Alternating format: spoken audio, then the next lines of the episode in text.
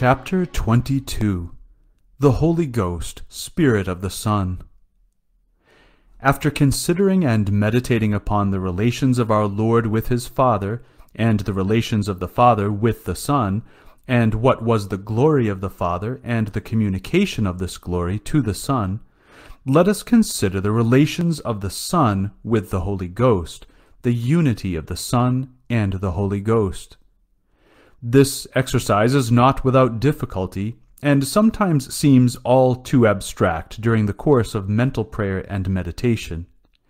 To attempt to elevate our minds and hearts to the nigh inaccessible regions where the Blessed Trinity dwells, and to place ourselves in its presence, let alone to comprehend the bonds which unite the Lord, both man and God, with his Father and the Holy Ghost, can seem to be too much to try. For this, we have the very words of our Lord in sacred Scripture, words which are very precise and which we cannot neglect.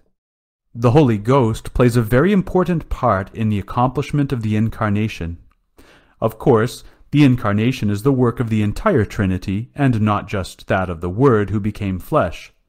It was to show this that the Father and the Holy Ghost were shown visibly united to the Son during the Lord's baptism. It is especially in the Gospel according to St. Luke that most mention is made of the action of the Holy Ghost. We all have in mind the role of the Holy Ghost in the mystery of the Annunciation and the Incarnation.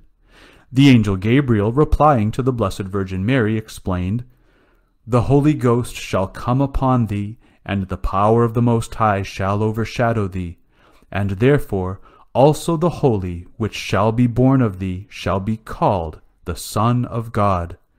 Luke 1:35. This is the first mention of the Holy Ghost in the work of the Incarnation.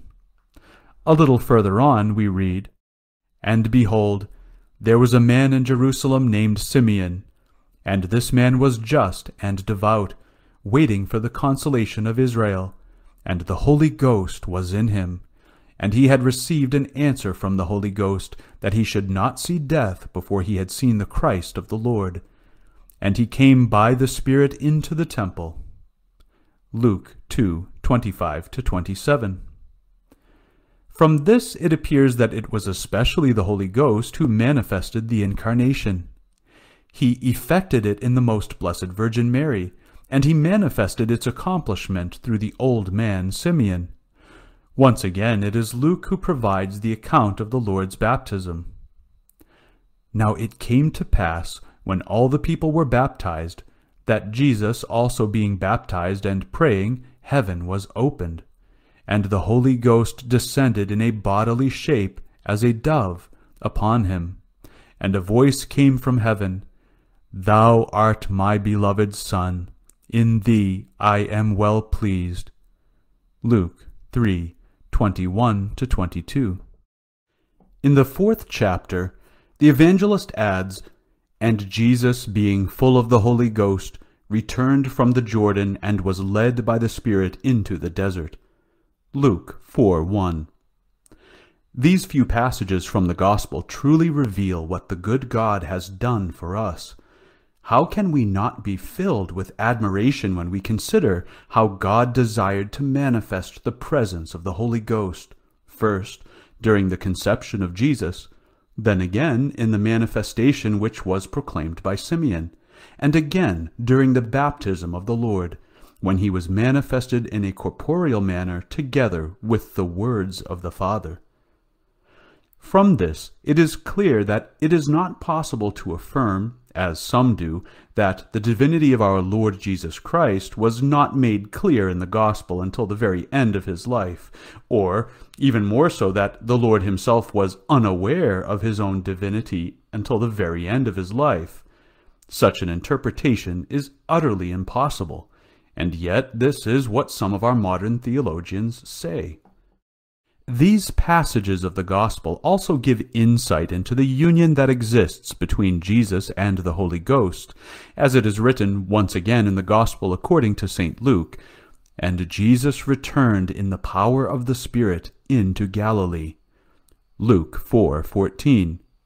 There is here a great immanence, so to speak, of the Holy Ghost in the Lord, an indwelling much greater than that effected by sanctifying grace. The simultaneous presence of the three persons in the Blessed Trinity shows forth the equality of the Father, the Son, and the Holy Ghost, that is to say, the consubstantiality of the three persons. Our Lord himself affirms this in the Gospel according to St. John. Here the affirmations concerning the Holy Ghost are even more explicit. If you love me, keep my commandments, and I will ask the Father, and he shall give you another Paraclete, that he may abide with you forever, the Spirit of truth, whom the world cannot receive, because it seeth him not, nor knoweth him. But you shall know him, because he shall abide with you, and be in you. I will not leave you orphans, John 14, 15 to 18. In chapter 16, the Lord again returns to this subject. I have yet many things to say to you, but you cannot bear them now. But when he, the Spirit of truth, is come, he will teach you all truth, for he shall not speak of himself. John 16, 12 to 13.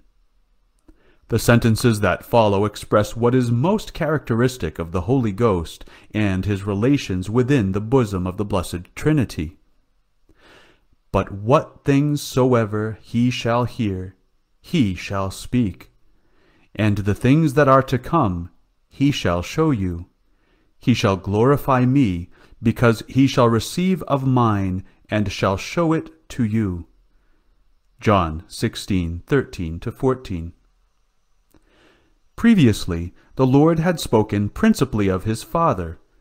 My Father will send him, my Father will communicate it. Here it is otherwise. The next sentences to follow in St. John's Gospel are truly mysterious and profound. All things whatsoever the Father hath are mine. Therefore I said that he shall receive of mine, and show it to you. It is clear from this that the Son is equal to the Father. All things that the Father hath are mine. And so, to paraphrase, all that the Father gives the Holy Ghost to say is mine and comes from me too. The Holy Ghost will receive what is mine. The intimate union of the Father, the Son, and the Holy Ghost is shown. Truly, the reality of the Blessed Trinity is the great mystery of the faith. It is the affirmation of the divinity of our Lord Jesus Christ and of the indissolubility of the Holy Trinity. We do not have the right to not confess the Father, the Son, and the Holy Ghost, or to separate one person from the other, for example, to confess the Father only, because the three persons are consubstantial. St. John says it quite clearly in his epistles. Whoever divides the Son has neither the Son nor the Father. In our faith it is not permitted to separate the persons of the Blessed Trinity. This has ramifications. For instance, it cannot be said, as we often hear said nowadays, that we have the same God as the Jews and the Muslims. People talk frequently about the three great monotheist religions, placing them on the same level, as if we adored the same God. Indeed, by the very fact that the Jews reject Jesus Christ, by the very fact that the Muslims do not recognize the divinity of our Lord, neither the one nor the other adores the same God we do. It is absolutely impossible to say that they have the same God as we, because it is not true. From the moment you refuse our Lord, you refuse the Blessed Trinity you refuse God. Our Lord Jesus Christ is not separated from the Father. They are consubstantial. There is only one God.